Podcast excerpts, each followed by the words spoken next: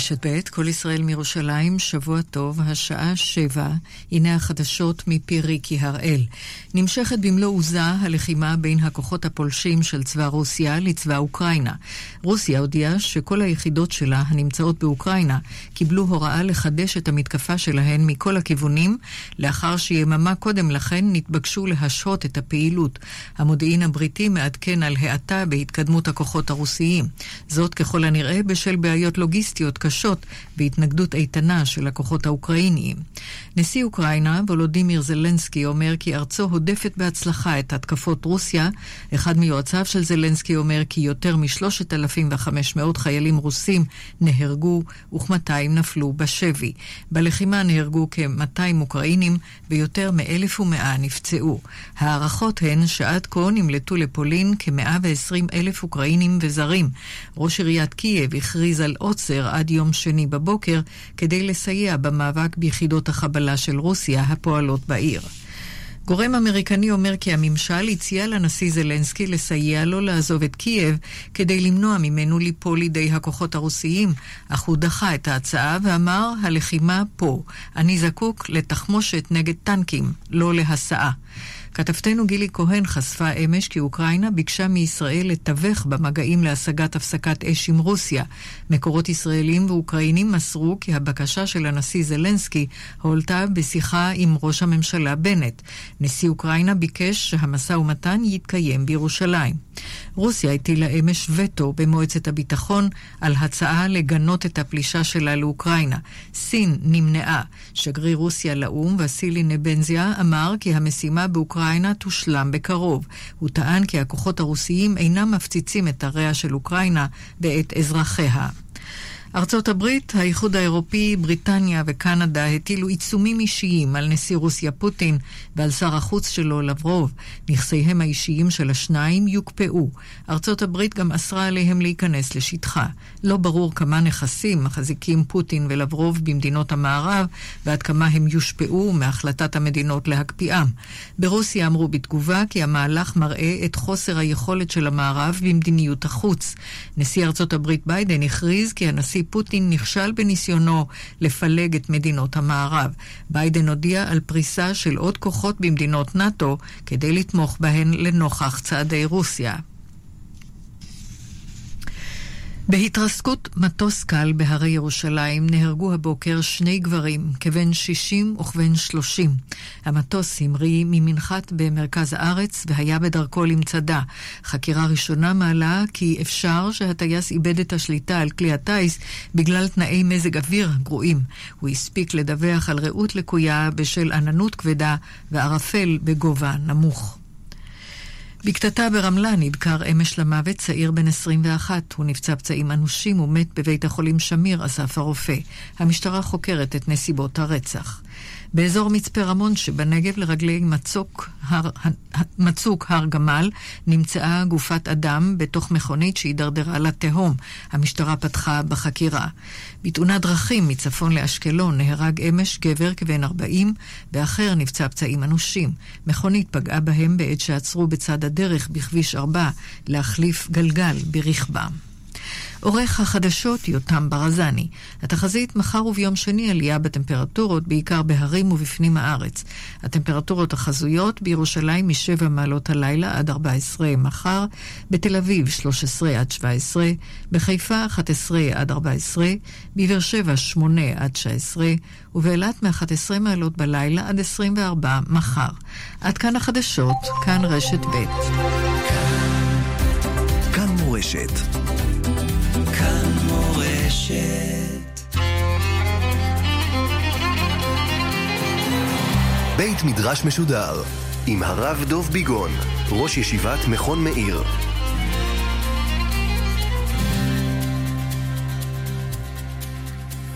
הנושא שנלמד אותו היום זה למלחמה. כמו שאנחנו אומרים, בעל מלחמות.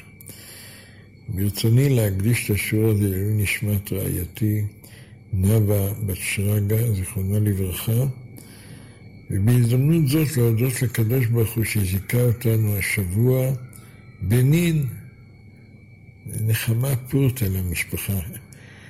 בעזרת השם שישמע רק בשורות טובות. בבוקר אמר, התבשרנו כולנו שיש מלחמה ברוסיה, אוקראינה. ויש פרק שלם על המלחמה אצל הרב קוק זצ"ל, באורות, פרק המלחמה, מה זה המלחמה הזאת? מה? מלחמת העולם הראשונה. ערב מלחמת העולם הראשונה, עולה בתוך מלחמת העולם הראשונה. קהלת אומר, ב... לכל כל דבר יש עת ויש זמן. איך הוא כותב? זמן ועת לכל חפץ תחת השמיים. במילים אחרות, במילים שלנו, אין מקריות. מלחמה זה לא דבר מקרי. למרות שאנחנו חושבים שזה התפרצות, איזה משהו כמו איזה רעידת אדמה או איזה מכת טבע כזאת, אבל זה לא נכון. יש מנהל לעולם, מי זה המנהל? מי יודע? מי המנהל? בעל מלחמות, אומרים כל יום בתפילה, בקריאת שמע, בעל מלחמות. הוא מנהל את כל העסק. כן. אז, אז יש פרק שלם שהרב זצ"ל עוסק בנושא הזה שנקרא מלחמה, ואיך להתייחס למלחמה בצורה שלא רק להבין את המלחמה, לא מדבר על מלחמה ספציפית כרגע שמתקיימת באירופה, אלא בכלל, בעיקרון, מה, מה עניינה של המלחמה? אז ברשותכם, הייתי רוצה להתבונן קצת בדברים של הרב זצ"ל בהתייחסות שלו לנושא שנקרא מלחמה.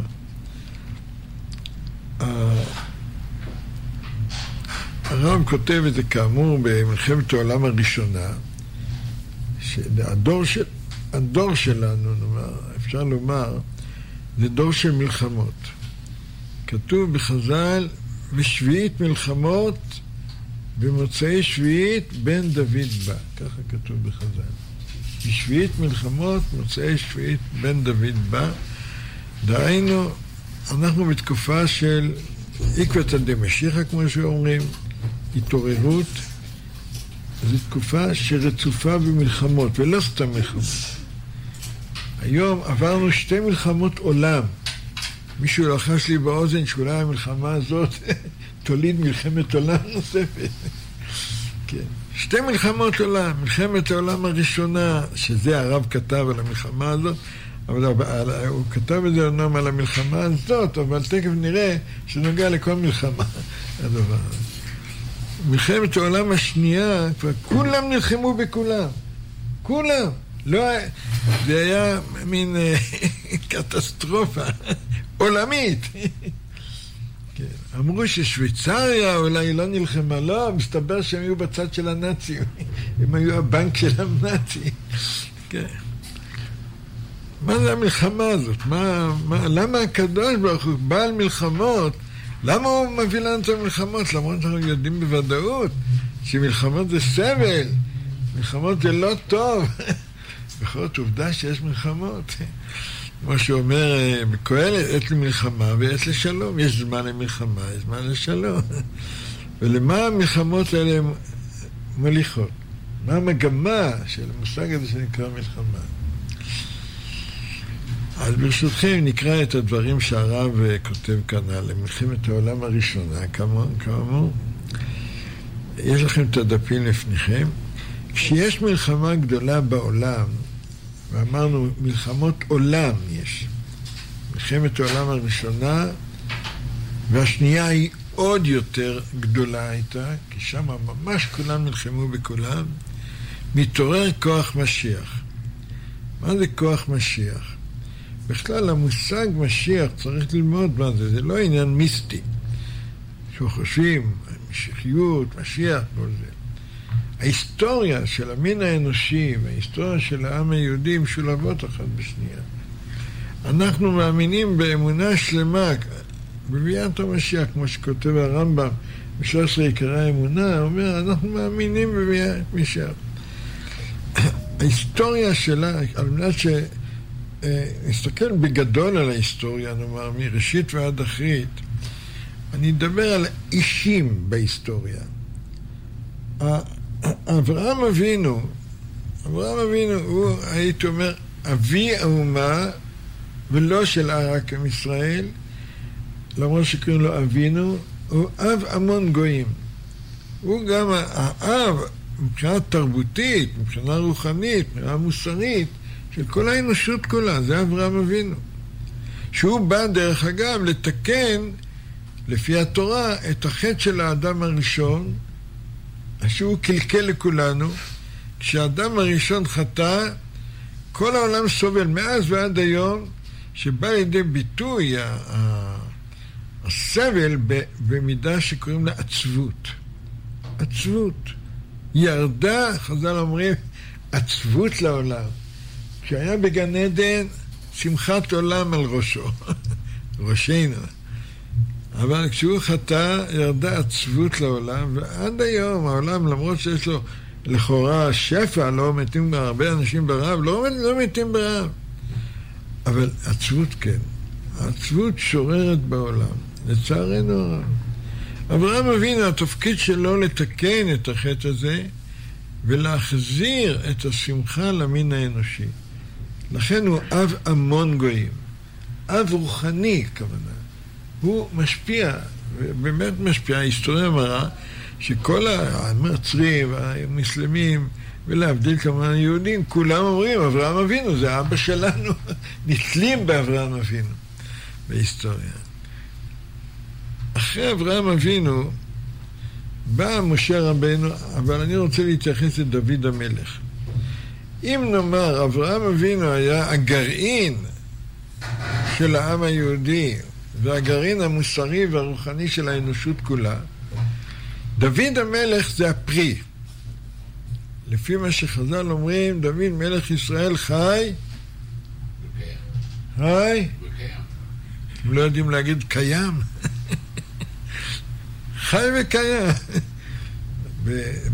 כשעושים קידוש לבנה, אנחנו אומרים, דוד ישראל חי וקיים. בעצם אנחנו לא רואים אותו לכאורה. אבל הכוונה חי וקיים, זאת אומרת, התפקיד של דוד המלך הוא חי וקיים, למרות שדוד עדיין באופן, בפועל, מישהו, מה שנקרא המשיח, עדיין הוא לא... אבל אנחנו מאמינים באמונה שלמה שהפונקציה, התפקיד של דוד המלך לא הלך לאיבוד. למרות כל הסבל וכל המלחמות וכל הצרות וכל הדברים האלה, הוא חי וקיים. מה התפקיד של דוד המלך? תפקיד המלך, דוד המלך, אם אברהם אבינו הוא השתיל או העץ או הגרעין, או הזרע, דוד המלך הוא הפרי. אנחנו מאמינים באמונה שלמה שהאלוקים ברא את העולם לטובה ולא לרע. אני בדקתי את זה אפילו, איפה? איפה בודקים? ב... בגוגל, תגיד. סליחה שאני אומר, היום הכל, כל המידע פרוס לפני כולם. הכל לטובה. כי טוב השם לכל, ורחמיו על כל מעשיו. כל יום אנחנו אומרים את זה בתפילה. גילוי הזה של הטוב הזה, כל זה, זה לעתיד לבוא. שכל האנושות תהיה לה את העין הטובה של אברהם אבינו. יראו טוב, יסתכלו טוב. זה תפקידו של דוד המלך ושל עם ישראל בארץ ישראל, להביא טוב לאנושות. אנחנו, איך אומרים, אורו של עולם. ירושלים, אורו של עולם, להביא טוב לעולם. זה, זה העניין שאומר כאן הרב, כוח משיח. כוח משיח הוא קיים, הוא לא מתגלה, יש פרקים שלמים בהיסטוריה שבכלל הוא לא מתגלה כמו בגלות. אלפיים שנה היינו בגלות. לא הייתה לנו מציאות לאומית, לא היה לנו מדינה, לא היינו מפוזרים בעולם. אבל uh, עכשיו, ברוך השם, התחיל הזמן שאנחנו קיימים לתחייה. תהליך התחייה רצוף במלחמות. רצוף במלחמות. אני, אני כבר, לגלות לכם בן כמה אני? לגלות או לא? 82. אה? איך אתה יודע? אמרתי. בסדר. מי שנולדתי ועד היום לא היה רגע דל, רגע דל. נולדתי במלחמת העולם השנייה. באה מלחמת השחרור, באה מלחמת ששת הימים, לפני זה מבצע סיני. בששת הימים כבר זכיתי להילחם במלחמה הזאת. מלחמת יום כיפור, בין המלחמות, מלחמת ההתשה. וממלחמת יום כיפור, אין רגע דה היום, אנחנו יושבים בארץ, יש חיילים שיש, ביניהם הנכדים שלי, שנמצאים בצנחנים, בגולני, מקומות כאלה, ויום יום נמצאים בעימותים ומלחמות, אמנם זה מלחמה, זה כמו אש, אש קטנה, אבל פתאום מתפרצת פירה איזה אש, אש גדולה, עם המלחמה זה להבה כזאת, מתפרץ. אנחנו דור של מלחמות.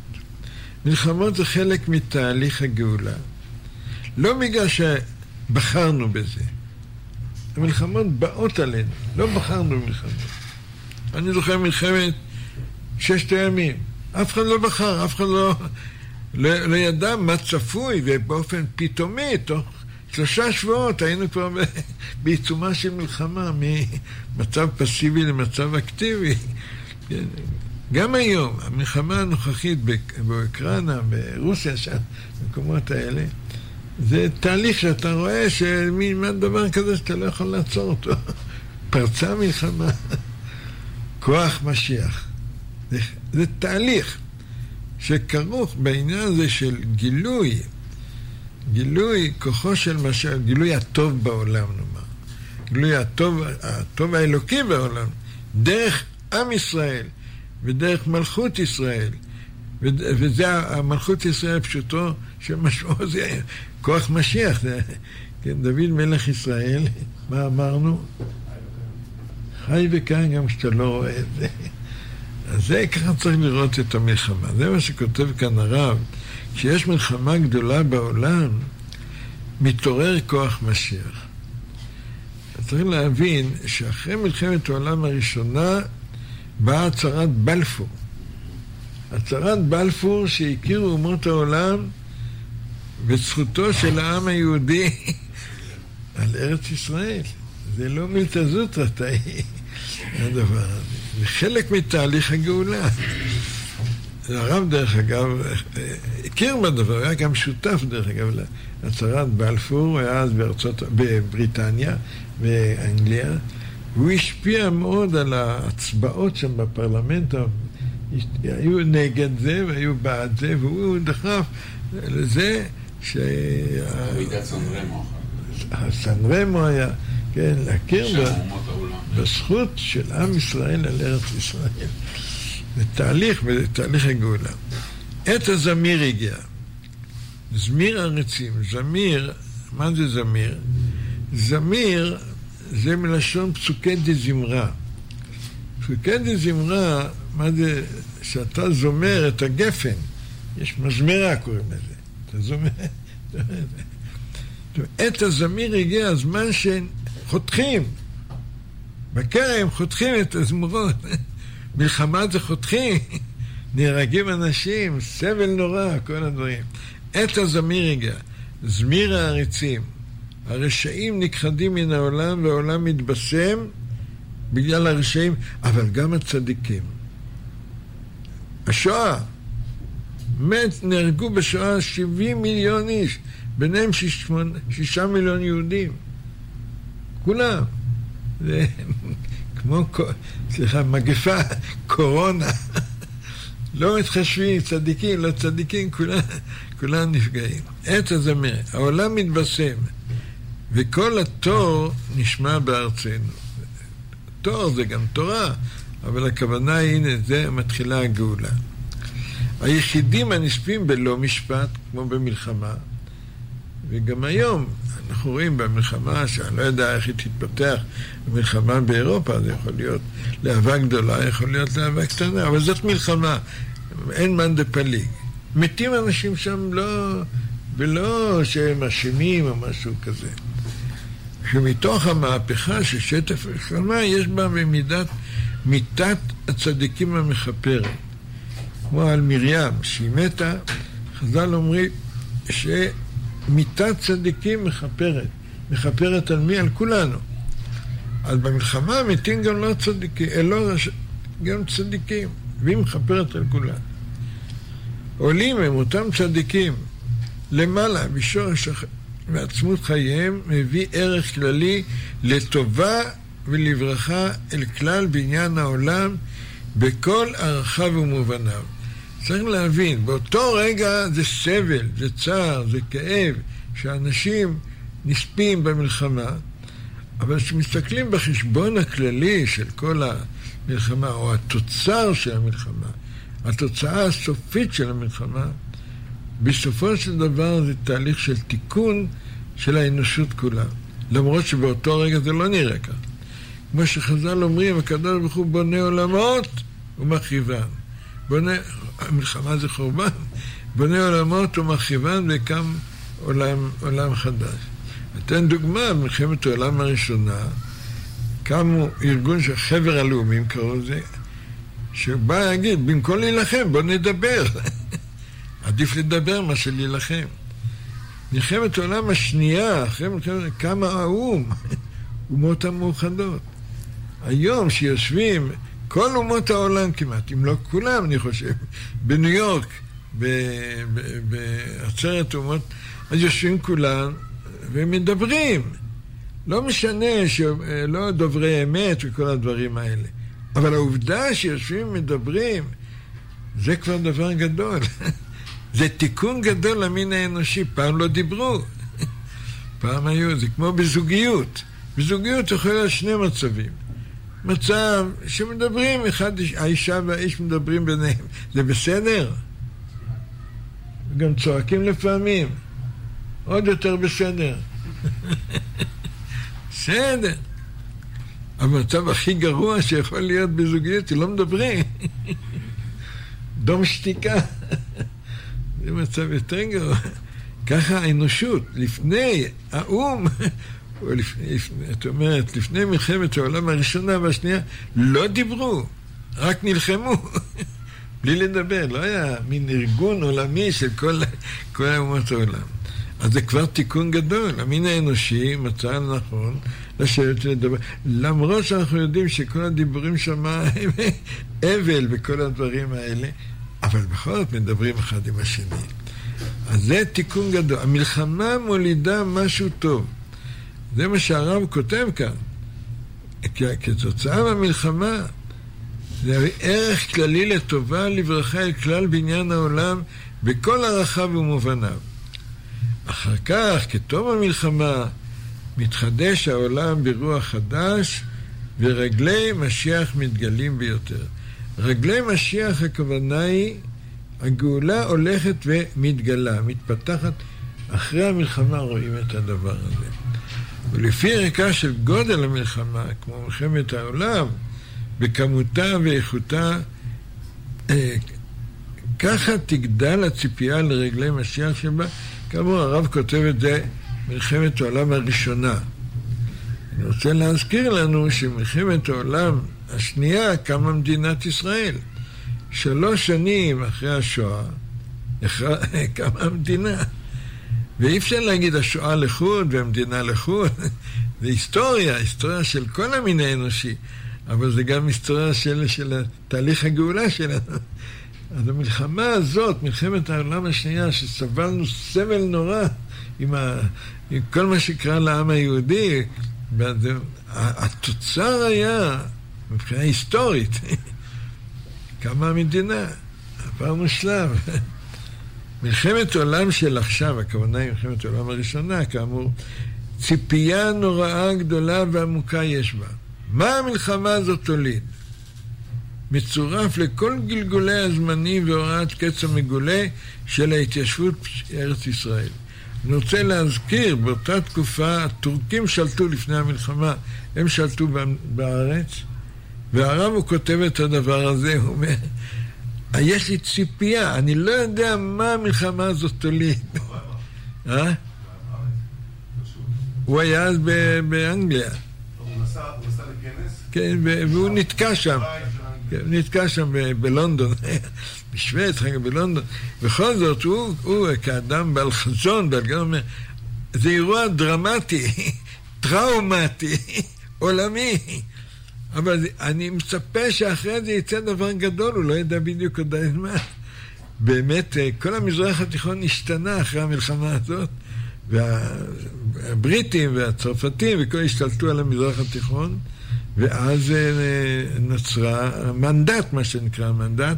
מה זה מנדט? זה כאילו, הם צריכים לשמור לנו את הזכות על ארץ ישראל. הם לא, אה, הם בגדו במנדט הזה, הם היו נגדנו בסופו של דבר, האנגלים. אבל בכל זאת זה היה שוב פעם איזה צעד חשוב לכיוון הגאולה, מלחמת העם הראשונה. בדעה גדולה, בגבורה עצומה, בהיגיון עמוק וחודר, בתשוקת אמת וברעיון בהיר, צריכים לקבל את התוכן הנישא של אור השם המתגלה בפעולה הנפלאה בעלילות המלחמה, המלחמות הללו בייחוד. הוא אומר, בואו נתבונן, הוא אומר לעצמו, הוא אומר לנו, הוא כותב את זה. תדעו לכם, המלחמה הזאת, מלחמת העולם הראשונה, תוליד דבר גדול בתהליך הגאולה. לכן זה יתקיים הדבר הזה. ואז הוא מביא את מה שאנחנו אומרים כל יום בתפילה, בעל מלחמות. מי זה בעל מלחמות? הוא. הוא בעל מלחמות. לנו נראה שאנחנו עושים מלחמות. אנחנו כבני אדם, אבל מי שעומד מאחורי כל התהליך ההיסטורי הזה שנקרא מלחמות, זה בורא עולם. בעל מלחמות, מתוך בעל מלחמות, זורע צדקות, מצמיח ישועות, בורא רפואות, כל התהליך נורא תהילות, אדון נפלאות, המחדל בטובו, בכל יום תמיד, מעשה בראשית, והמלחמה, זה מתחיל עם בעל מלחמות, הוא דוחף את הדבר. ואור חדש על ציון תאיר, נזכה כולנו מהרה לאור. מישהו כאן רואה את האור הזה? חזק מאוד האור. אתה מסונבר? אביאל. למה אני אומר? אנחנו בתקופה שבאמת אה, אור חדש על ציון תאיר. אבל המציאות שלנו היא מורכבת, היא לא פשוטה. באמת יש אור חדש על ציון, כי לפני שקמה המדינה, לפני שעם ישראל חזר לארץ ישראל, היה כאן חושך, תרתי משמע, חושך רוחני, אבל גם לא, היו, לא היה אורות.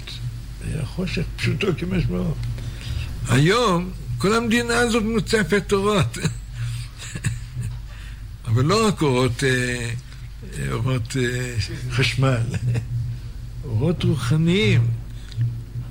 אנחנו יותר ויותר, בדור שלנו, בדורות הבאים, בוודאי ובוודאי, מה שנאמר על ירושלים, אורו של עולם, אורות, אור זה טוב.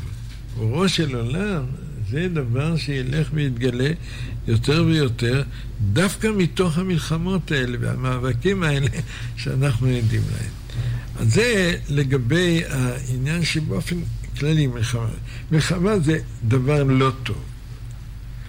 אבל יש כלל גדול בחיים שגם בלא טוב מסתתר טוב. שאלו אותי איך אני יודע, מה אכפת לך?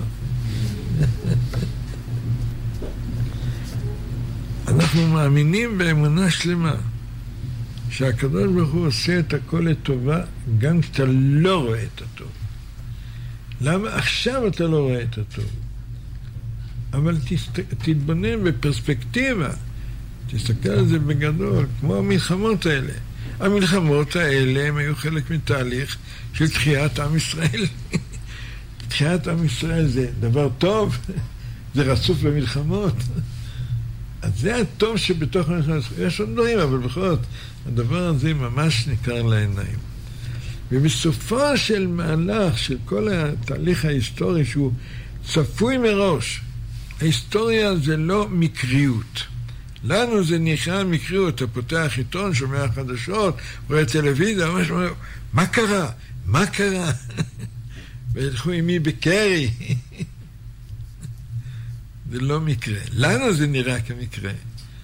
אבל כל אירוע שאנחנו שותפים לו, כולל המלחמה הנוכחית, זה חלק מתהליך. תהליך שאנחנו יודעים את סופו. סופו זה תהיה גאולה לאנושות כולה ולעם ישראל. כמו שאומר הנביא, לא יישא גוי אל גוי חרב, ולא ידעו עד מלחמה. מתי זה יקרה שלא יישא גוי אל גוי חרב ולא ידעו עד מלחמה? אחרי התהליך שלך. אין לך לימוד יותר חזק מההפך. אנשים אחרי המלחמות האלה יגידו, זהו, לא צריך מלחמות יותר. נדמה לי, ראיתי עד כמה שאני זוכר אצל, אצל דוד המלך, כתוב שמה יהיה התפקיד של המשיח לעתיד לבוא. נדמה לי שרש"י אומר את זה על, על ישעיהו שם באחרית הימים. הוא אומר, התפקיד של המלך יהיה לעשות מה שנקרא אה, פשרות בין העמים.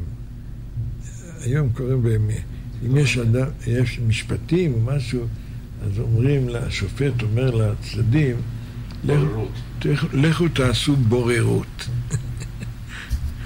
אז רש"י אומר זה. תפקיד המלך המשיח, שאם יהיה ניגוד אינטרסים, ותמיד יהיה ניגוד אינטרסים בין העמים כאלה ואחרים, יגיד, בוא, במקום להילחם, מה נעשה?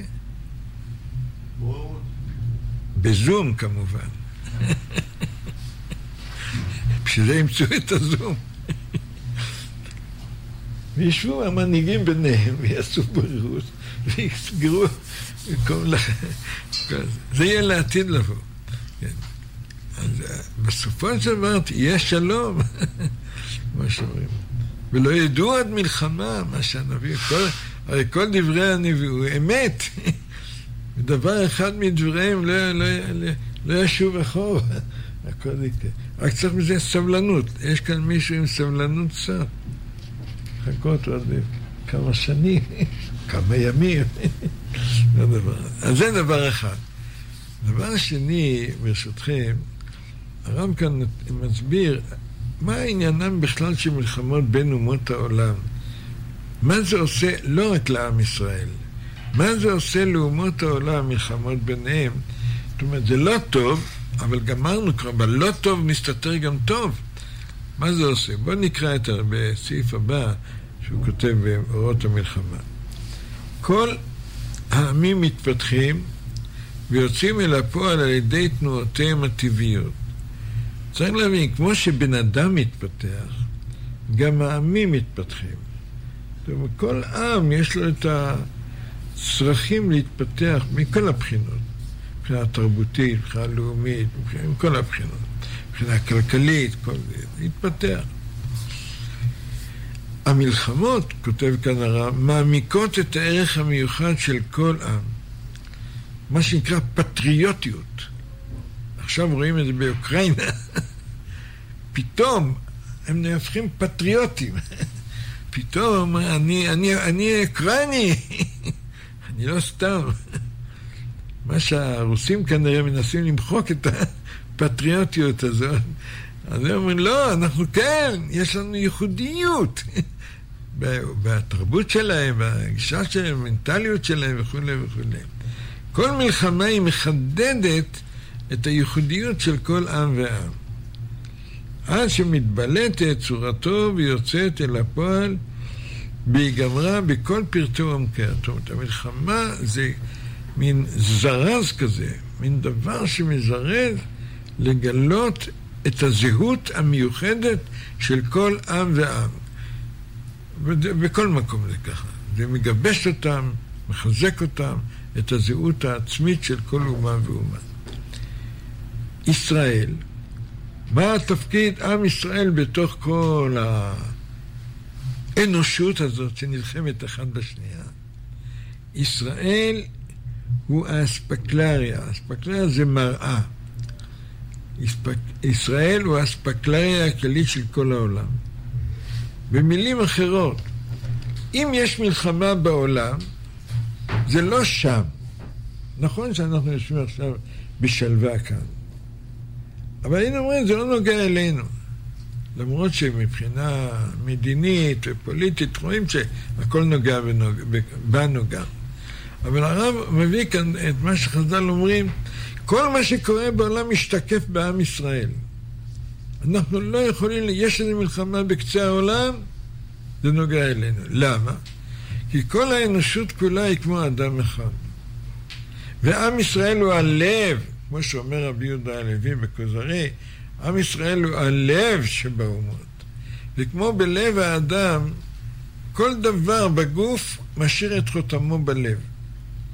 לכן גם כשאדם לא מרגיש טוב, הוא חולה, דבר ראשון בודקים את הדופק. מה זה דופק? זה הלב. כל אירוע עולמי, הוא משאיר את חותמו בעם ישראל. היום במדינת ישראל. כי היום אנחנו ברוך גוי אחד בארץ. ישראל הוא האספקלריה הכללית של כל העולם. וכל זמן שיש עם בעולם שלא יצא אל הפועל הגמור בכל תכסיסיו, יש כוחות, לעומת זה, באור הספוג של כנסת ישראל, כאילו אנחנו לא יצאנו מן הכוח אל הפועל בצורה מלאה. על כן, בכל זמן שמלכויות מתגרות זו בזו, כמו היום, כמו ממש ביום זה, שרוסיה ואוקראינה ואירופה ואמריקה מתגרות זו בזו. וכל זמן, וכמו בימים האלה, יוצאים אל הפועל ציורים מיוחדים להשלמתם של העמים. וממילא יולד כוח השלמה בכנסת ישראל, והיא מצפה לרגלו של משיח שיבוא ויופיע במהרה בימינו, אמן. אז לכן לא צריך להיבהל מהמלחמה הזאת. צריך להתכונן במלחמה כמו במלחמה.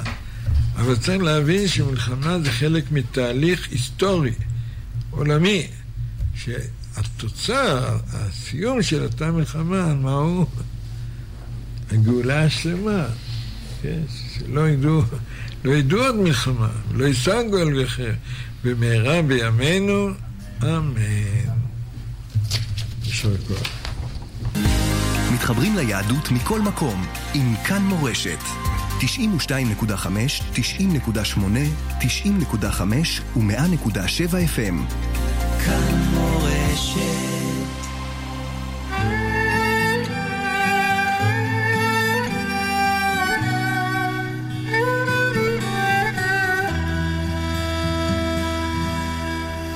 נקומה נא סובבה בעיר,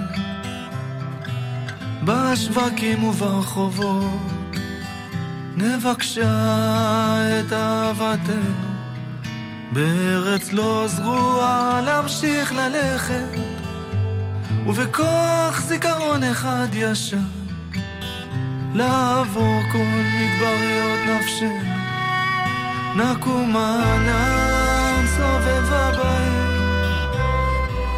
בשווקים וברחובות, נבקשה את אהבתנו, בארץ לא זרועה להמשיך ללכת, ובכוח זיכרון אחד ישר, לעבור כל מדבריות נפשנו.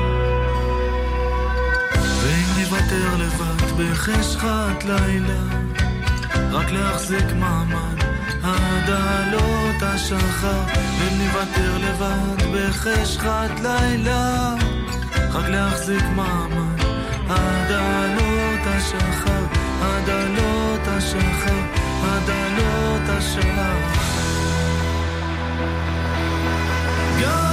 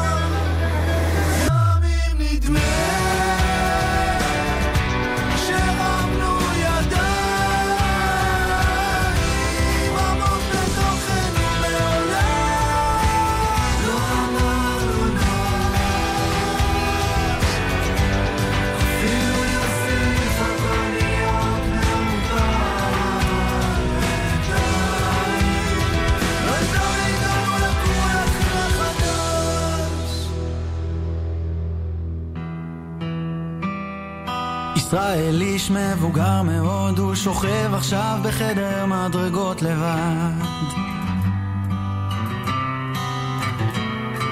ישראל אחד שכבר לומד שנים, על המדף שלו פתוחים אלפי ספרי חייו. לישראל יש 12 בנים שכבר מזמן עזבו סרטו מהשבילים והם עומדים בצד בצעקה קוראים אליו אותך רעיונות גדולים אותך מרצונות מתים. היום כבר אף אחד לא קורא ספרים אז די. ישראל עודו לבד. הם פתאום חושבים עליו ועוד רגע הם רצים, שבים אליו.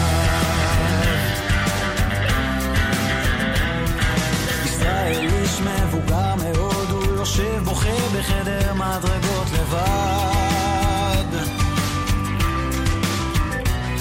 לישראל יש חלומות רעים, הוא נכווה בחם וגם בצונן בלי די. הבנים היום בחוץ משתוללים, חלקם נותנים מכות, חלקם גם בוזזים, וכשהערב בא שורפים את המילים של אבא. וישראל שוקד וממשיך לכתוב, כי מי יודע מתי נשמתו תעזוב אותם. ישראל עודו לבד, הם פתאום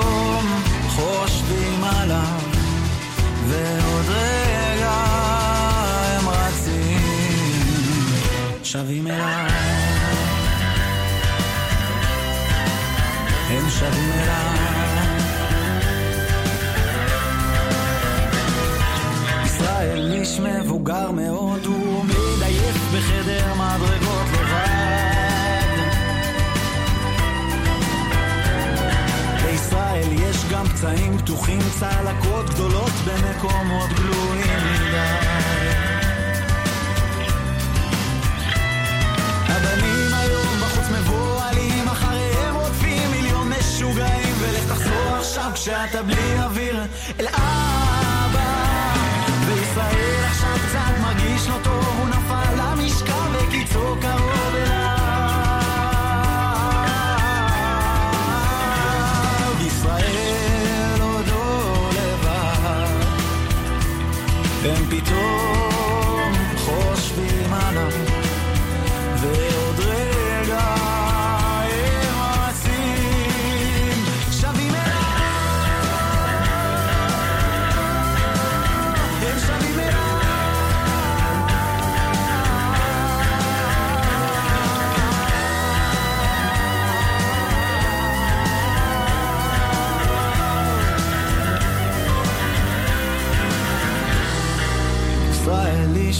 מבוגר מאוד, הבנים רצים מפוחדים במדרגות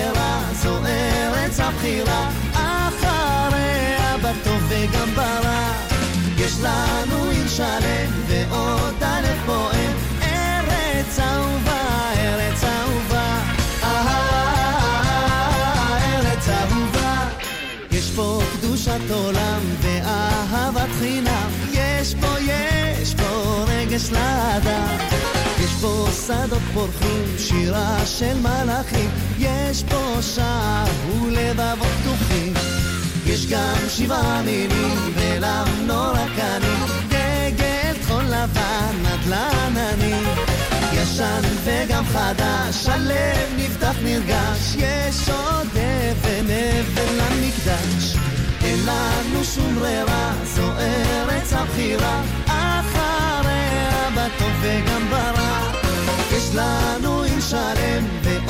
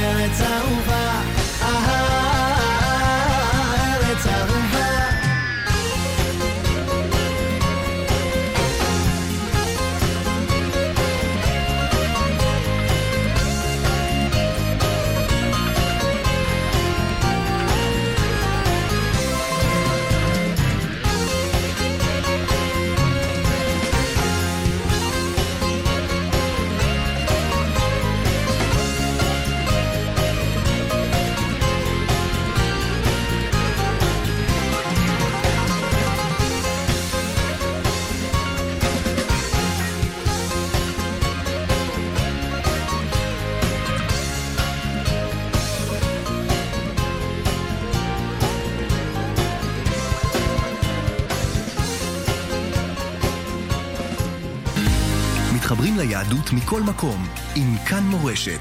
92.5, 90.8, 90.5 ו-100.7 FM. כאן מורשת